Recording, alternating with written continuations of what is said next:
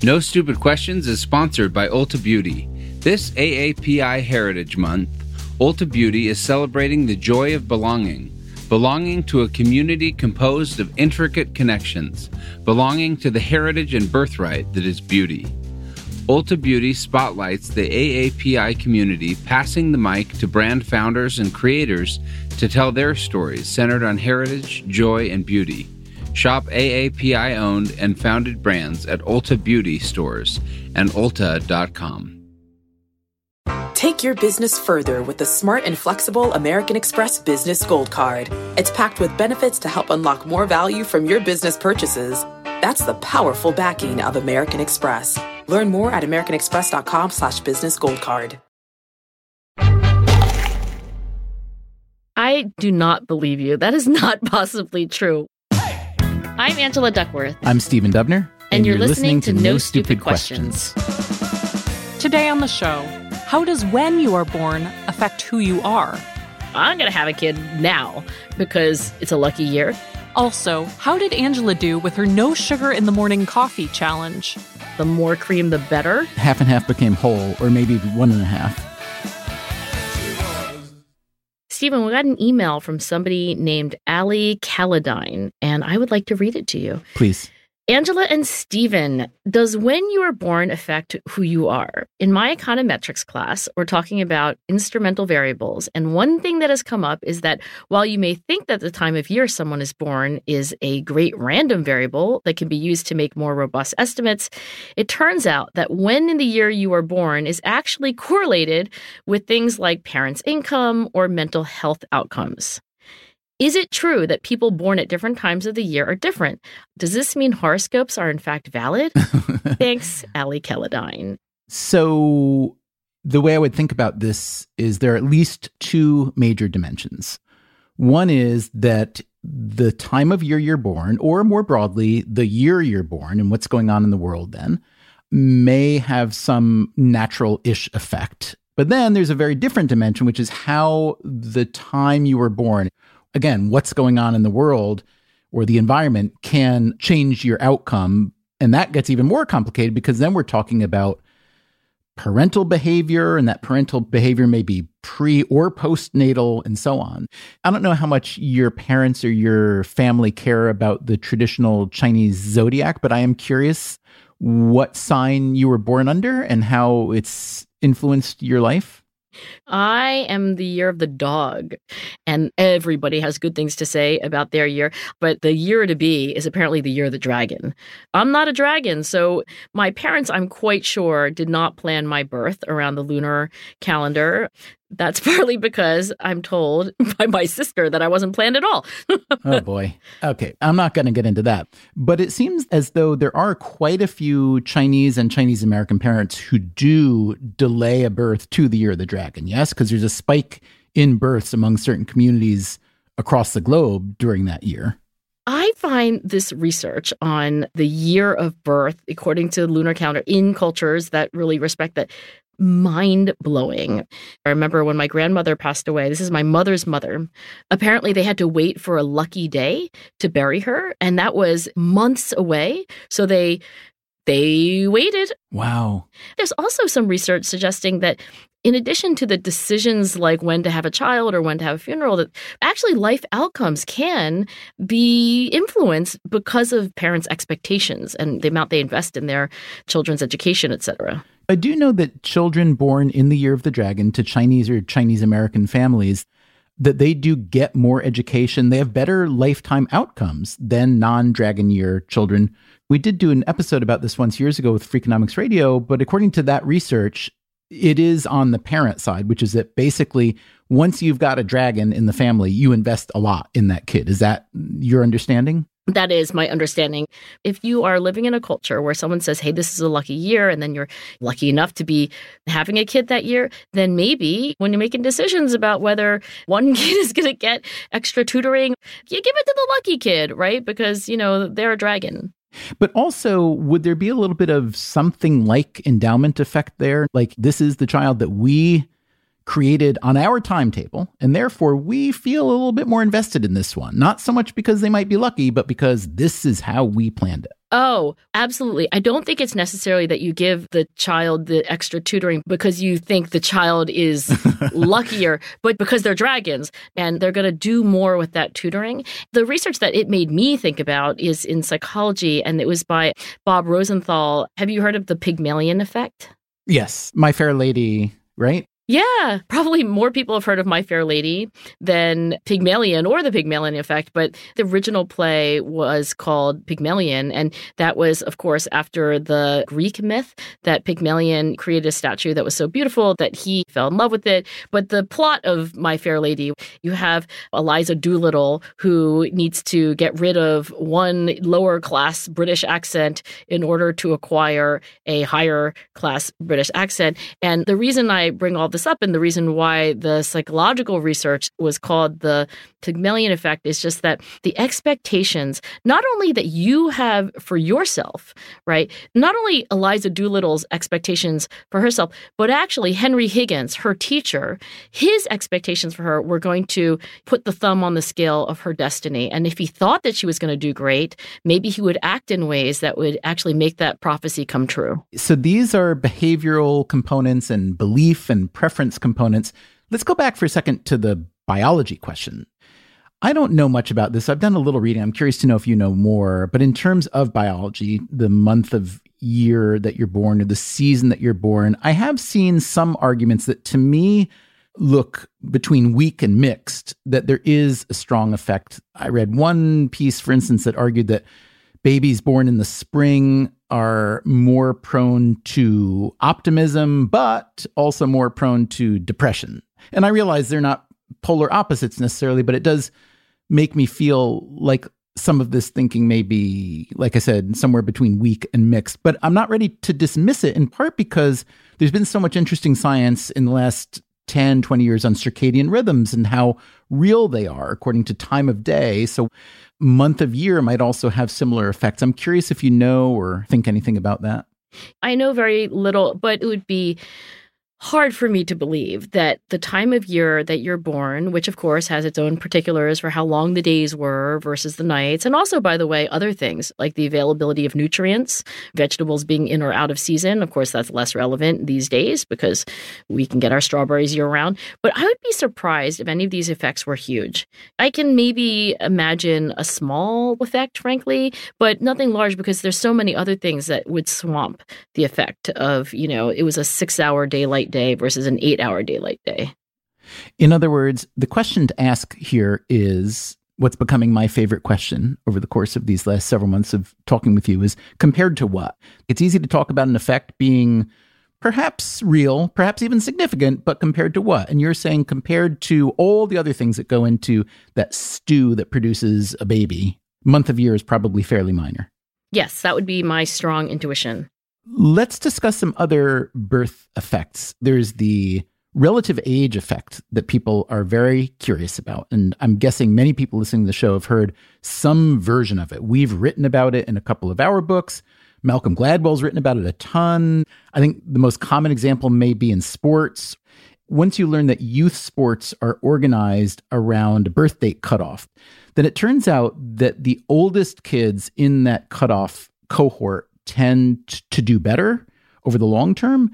And the reasoning being that they're a little bit bigger, a little bit more mature, and they catch the eyes of the coaches who then invest more in developing them and so on. So, can you just talk about the magnitude of that kind of effect, whether we're talking about it in sports or school? There's such a thing as academic redshirting, which began in college sports, but now trickles into kindergarten. And so, what do you know about that? Right? The kid on the borderline for whether they could get into kindergarten and then they're on the younger side of their classmates, or like would they be the six year old in kindergarten? I am not an expert in these birth effects, but well, I guess it depends on how small you think they ought to be because I think they can be surprisingly big if you're like, what? It actually matters.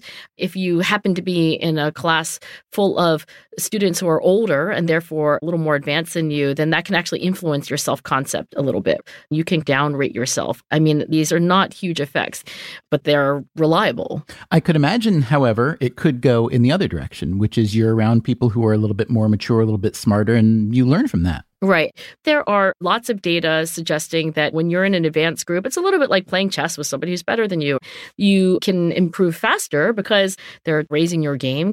But at the same time, it's possible that they can make you a little less confident. So then the question is in the long term, which is going to prevail. But if we assume that these things are all for the most part, with some exceptions maybe on the small side. I do think as a parent, if I think about birth month or birth year influencing my expectations, I can see how if I am that way over and over again with my kids, then suddenly a tiny, tiny effect repeated and snowballing could become something substantial. So in terms of compared to what and your intuition that most of these effects are relatively small, we did look at the ultimate effect for Major League Baseball. We wrote about this, I believe it was in Super Freakonomics, but we looked at the birth date bulges, and it does turn out that most youth leagues in the US have a July 31st cutoff date.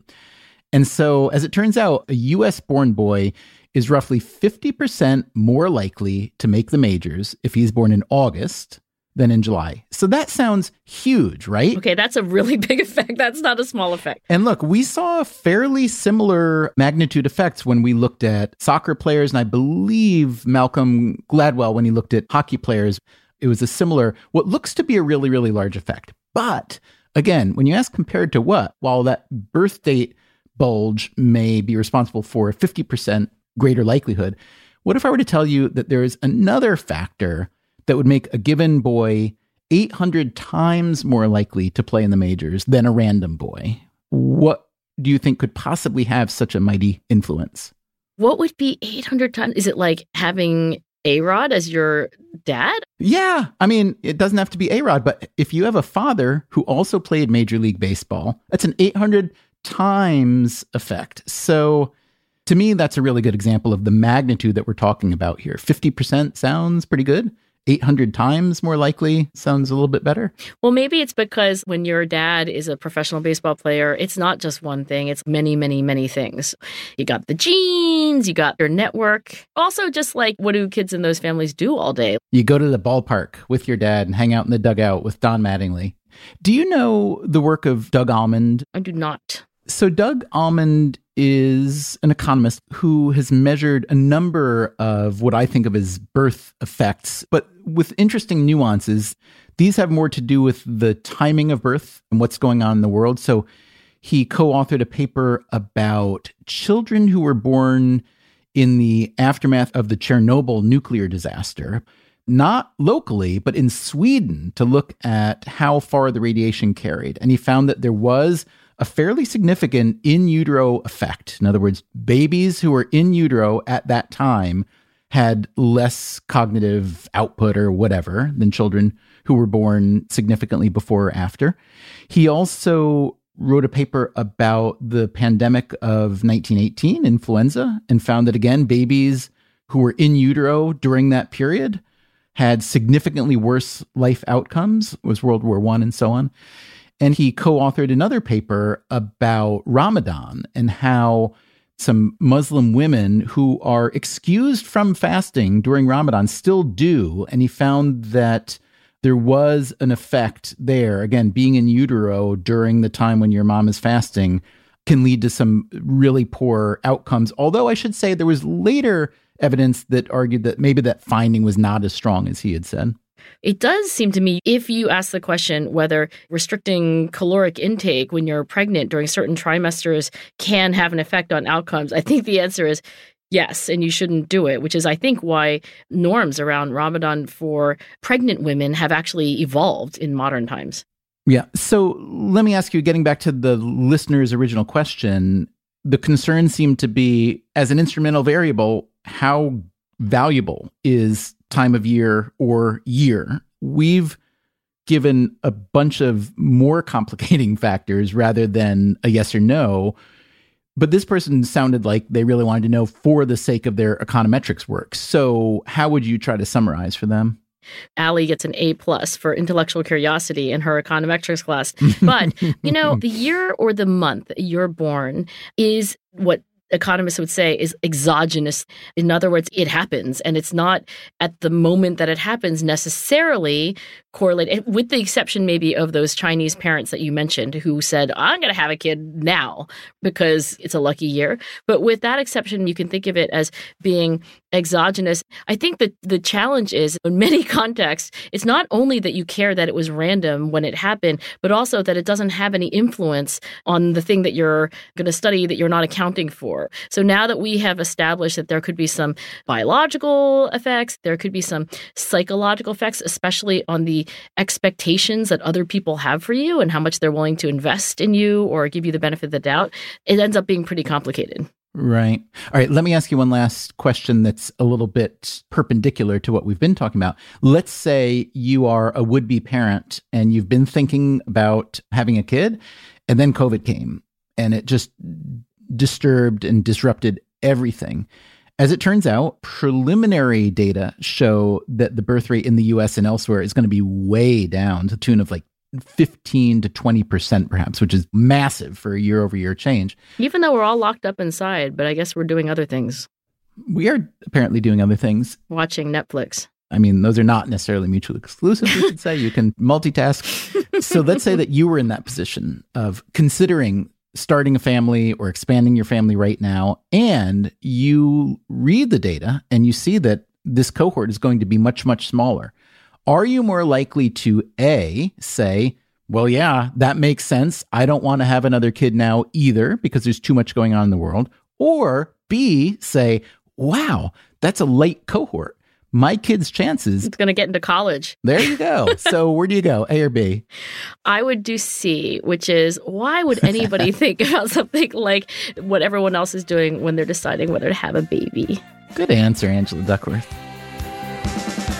Still to come on No Stupid Questions, Stephen quizzes Angela about her quest to kick a lifelong sugar habit.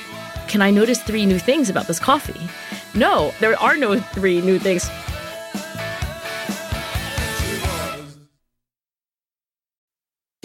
No Stupid Questions is sponsored by Rosetta Stone. Traveling is so much more meaningful when you understand the language of the place you're visiting. Rosetta Stone, one of the most trusted language learning programs, has helped millions learn new languages and can help you too. With Rosetta Stone, you'll learn intuitively. You're trained to listen, speak, read, write, and think in your chosen language. You'll be prepared for real, authentic conversations. Plus, their True Accent feature gives you feedback on your pronunciation. And with the Rosetta Stone app, you can learn anytime, anywhere, with customizable lessons as short as 10 minutes. For a very limited time, our listeners can get Rosetta Stone's lifetime membership for 50% off. That's 50% off unlimited access to 25 language courses for the rest of your life. Redeem your 50% off at rosettastone.com slash questions. That's rosettastone.com slash questions. No Stupid Questions is sponsored by IXL Learning. Instead of costly private tutoring, IXL Learning can give your child the help they need at an affordable price.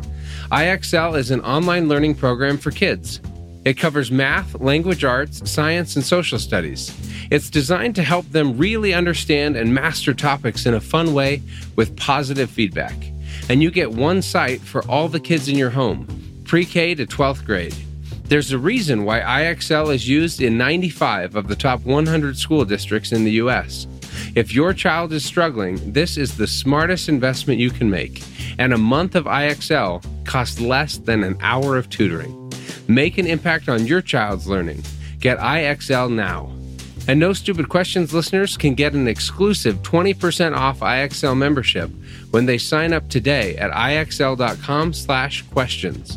Visit IXL.com slash questions to get the most effective learning program out there at the best price. If a friend asks how you're doing, and you say, I'm okay. When the truth is, I don't want my problems to burden anyone. Or you say, Hang it in there. Because if I ask for help, they'll just think I'm weak. Then this is your sign to call, text, or chat 988 for free, confidential support. Anytime. You don't have to hide how you feel.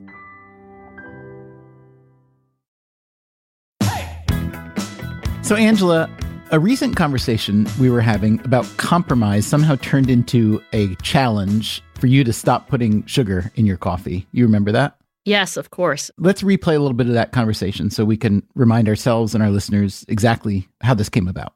Okay. So, Angie, in the spirit of compromise, I propose that either you have your coffee tomorrow morning without sugar or I put sugar in mine. I'm up for this. I think that tomorrow morning I can wake up and have my coffee with half and half and no sugar. I just want to learn the way that Stephen Dubner experienced it. And tomorrow morning, you are going to have your coffee with half and half, and just so you get this right, a teaspoon of sugar. So, Angie, now that I hear that, I realize that I left you hanging. I did not put sugar in my coffee. We were both going to make a change. It was an empathy exercise. Right. I failed. I, for my part, did exactly what I was supposed to do. Well, that's why you're an Ivy League professor and I'm sitting in a closet recording podcasts. I should say I have drunk coffee with sugar before, so I know what it tastes like. You had the distant memory.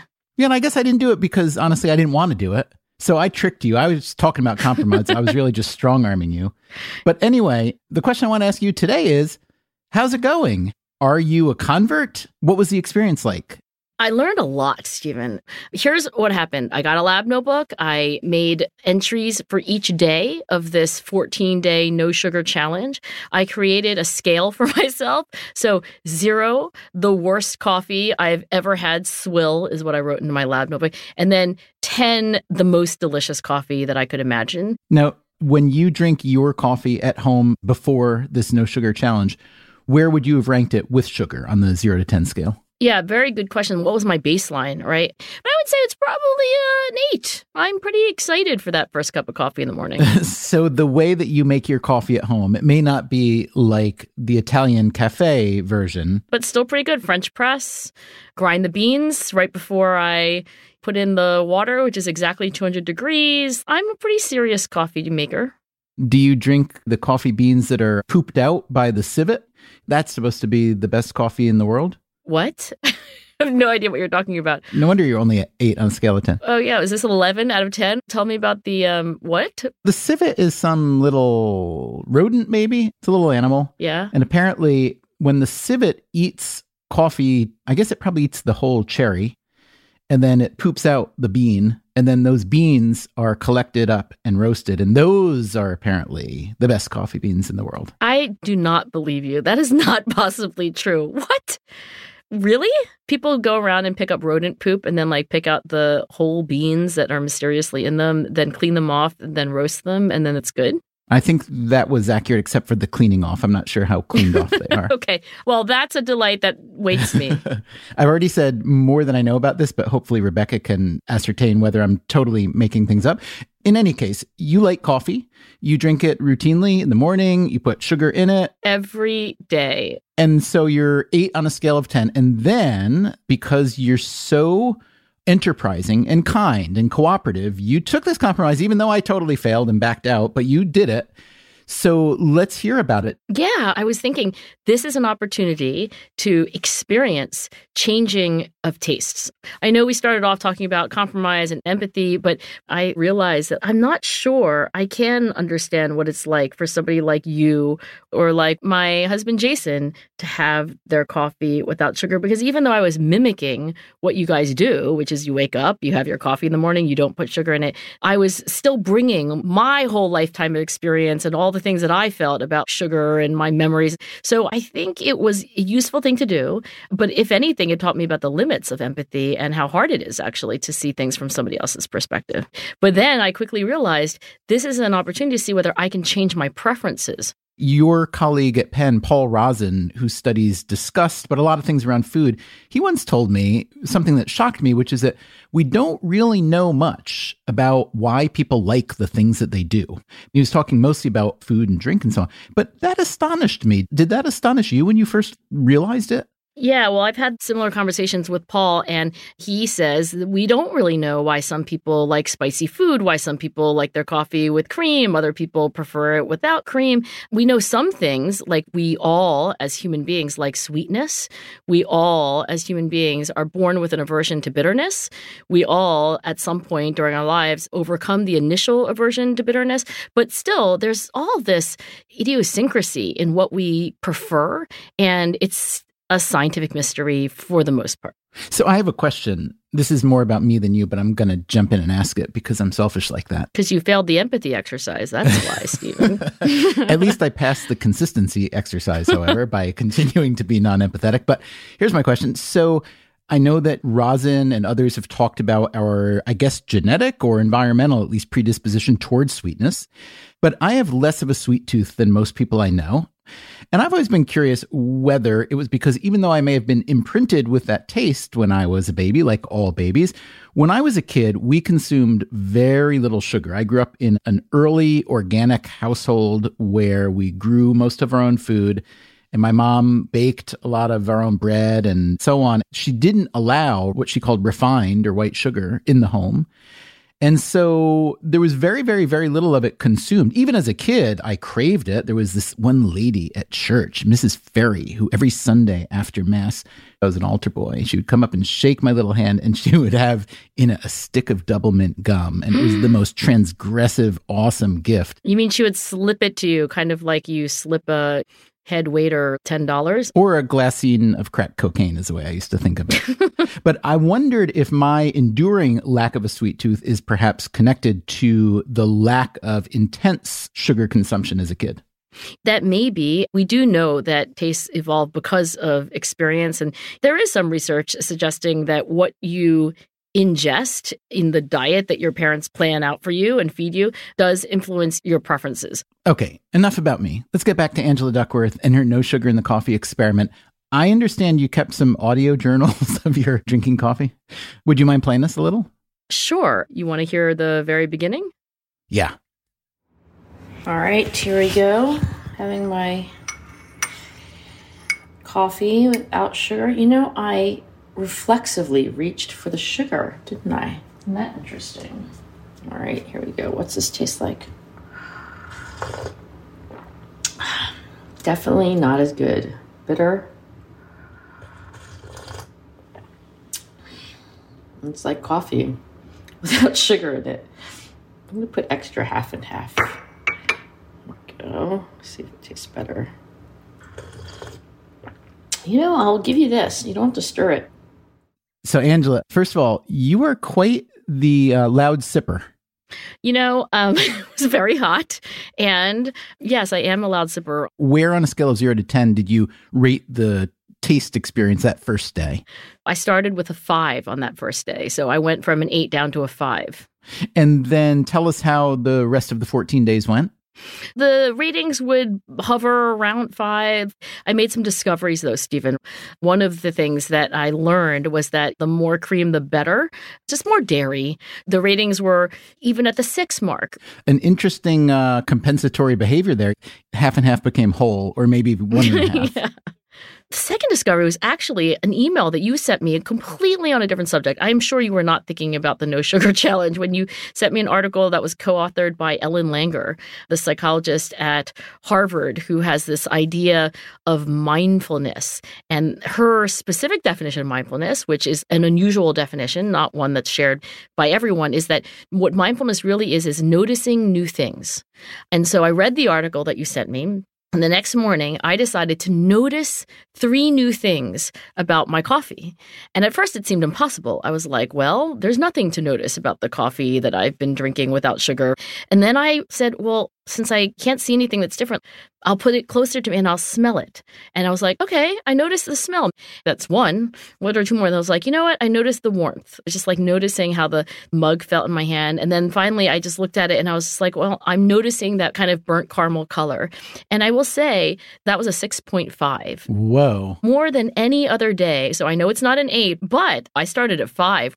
So that was day 10. And I think this little mindfulness exercise where I Was turning my attention to aspects of the coffee that had nothing to do with sweetness and even not really to do with taste, actually increased my sensory enjoyment. That is so interesting on its own, but also I did come across an academic paper that essentially did exactly the experiment I would have liked to have done, but I'm too lazy and I don't do these kind of things, which was a randomized controlled trial of trying to reduce sugar use in coffee. But get this one of the conditions was using mindfulness, exactly as you're describing right now. So there were basically two treatment groups. One used mindfulness to address the lack of sugar in their coffee, and the other took an incremental approach of decrease, which I've always thought would be the most sensible one. You have recommended this to me and directly suggested that I decrease my sugar just a little bit every day as opposed to going cold turkey, which is what I did.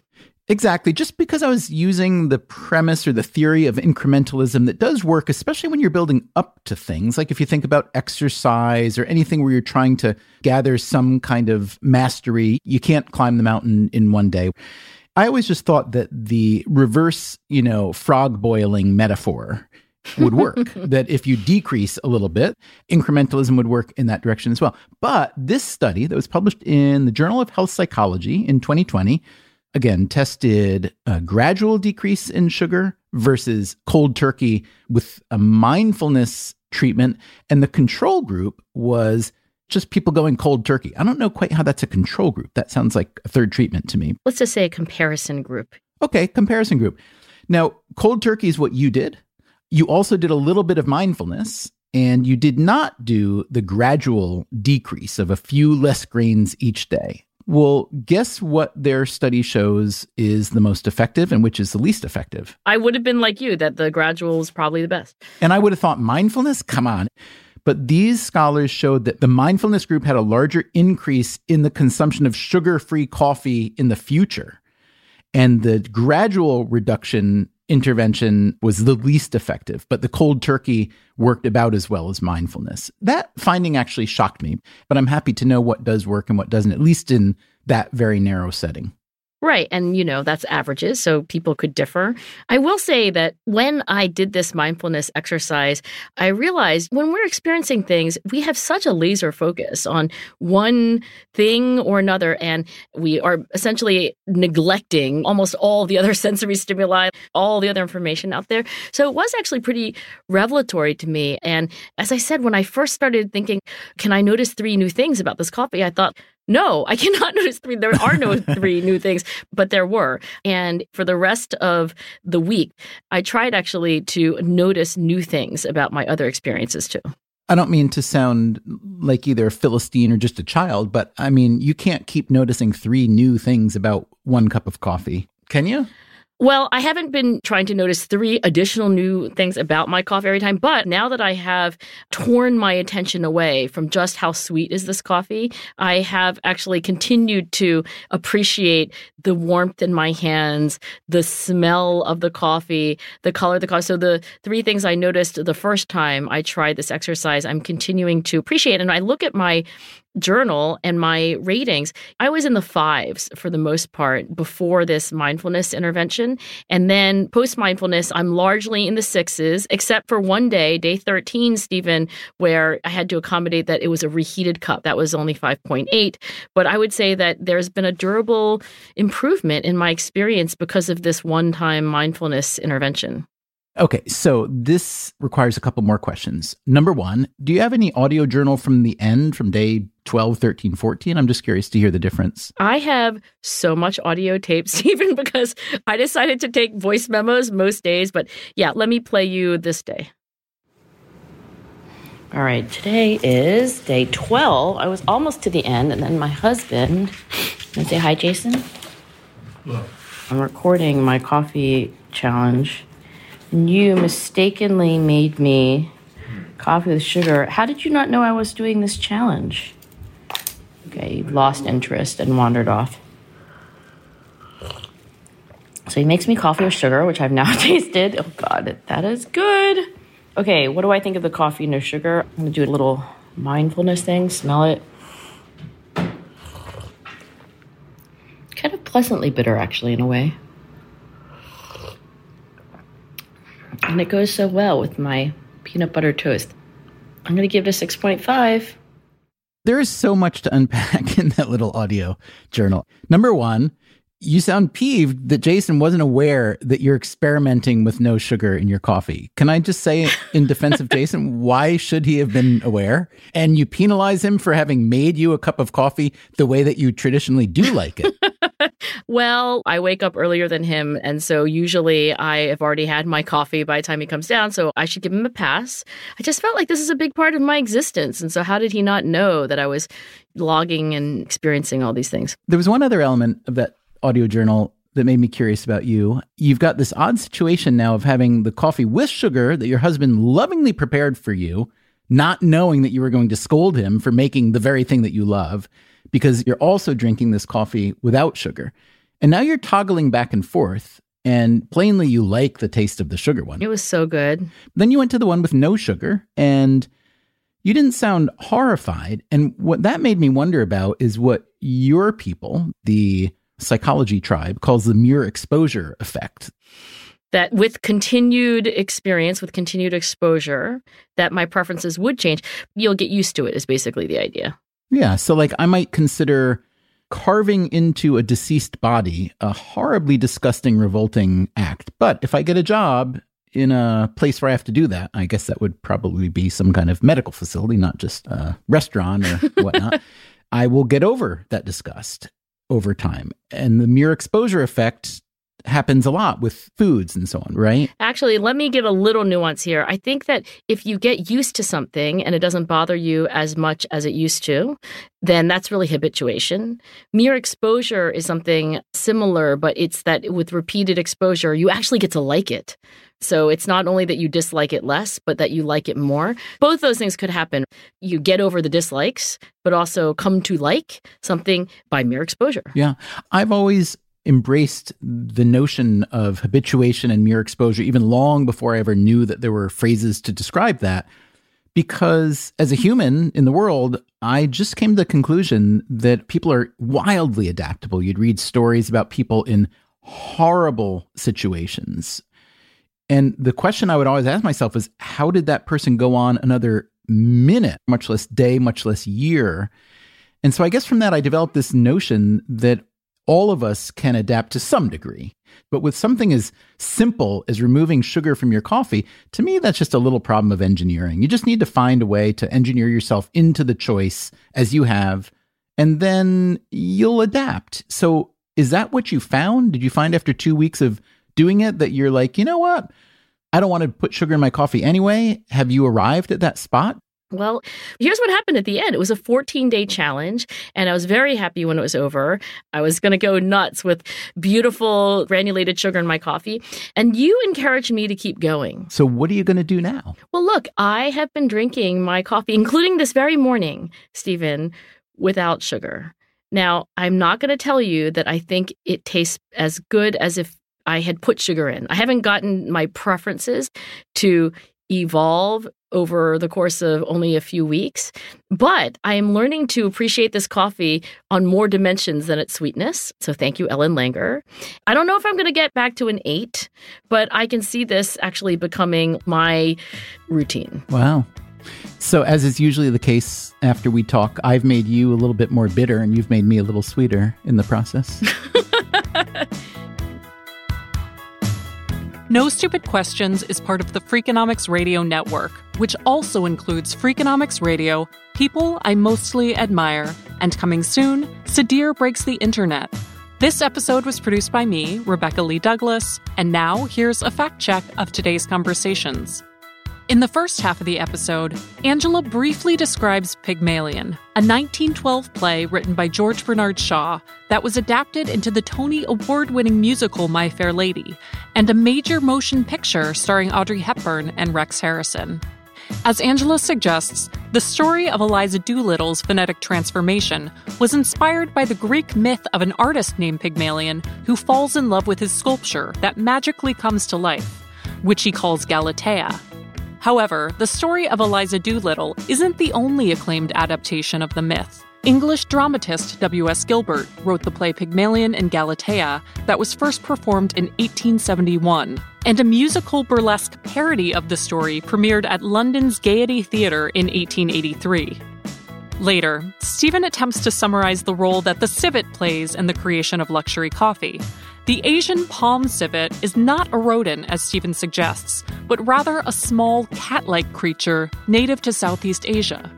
The anal glands of civets produce a greasy, musk like secretion used in the commercial manufacture of perfume. The civet eats the coffee berry, and then the bean within the fruit ferments in the civet's digestive tract before it's finally excreted. The smooth, caramel like coffee made from the beans is called Kopi Luwak. It can sell for several hundred dollars per pound.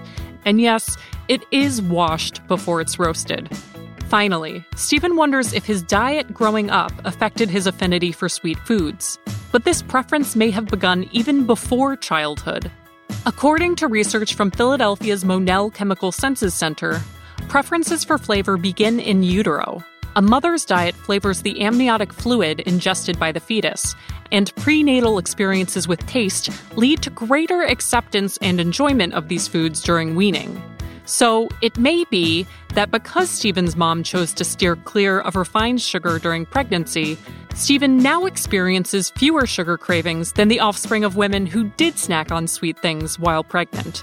Here's looking at you, Angela's mom. That's it for the fact check. No Stupid Questions is produced by Freakonomics Radio and Stitcher. Our staff includes Allison Craiglow, Greg Rippin, Mark McCluskey, James Foster, and Emma Tyrrell. Our theme song is And She Was by Talking Heads. Special thanks to David Byrne and Warner Chappell Music. If you'd like to listen to the show ad free, subscribe to Stitcher Premium. You can also follow us on Twitter at NSQ underscore show and on Facebook at NSQ show. If you have a question for a future episode, please email it to nsq at freakonomics.com. And if you heard Stephen or Angela reference a study, an expert, or a book that you'd like to learn more about, you can check out freakonomics.com slash NSQ, where we link to all of the major references that you heard about here today. Thanks for listening. Some days it was worse because I was reheating old coffee from the day before. Ugh, Angela, I'm so disappointed in you. You sounded like a serious coffee drinker. I am a serious coffee drinker. I'm cheap too. I'm a complex human being, Stephen. The Freakonomics Radio Network. Stitcher. Pilots know that weather factors, like storms, turbulence, and icing, can turn routine flight into a challenge. But what if you had satellite delivered weather data giving you the full picture of what's around you? With SiriusXM Aviation, get coast to coast high resolution weather info, all without altitude limitations or line of sight restrictions. Fly confidently knowing you have the best information available to make decisions in flight. Visit SiriusXM.com slash aviation to learn more. Look around. You can find cars like these on AutoTrader. New cars, used cars, electric cars, maybe even flying cars. Okay, no flying cars, but as soon as they get invented, they'll be on AutoTrader. Just you wait. AutoTrader. Whether you're a morning person or a bedtime procrastinator, everyone deserves a mattress that works for their style. And you'll find the best mattress for you at Ashley. The new Tempur-Adapt collection at Ashley brings you one-of-a-kind body-conforming technology, making every sleep tailored to be your best. The collection also features cool-to-the-touch covers and motion absorption to help minimize sleep disruptions from partners, pets, or kids. Shop the all-new Tempur-Adapt collection at Ashley in-store or online at ashley.com. Ashley, for the love of home.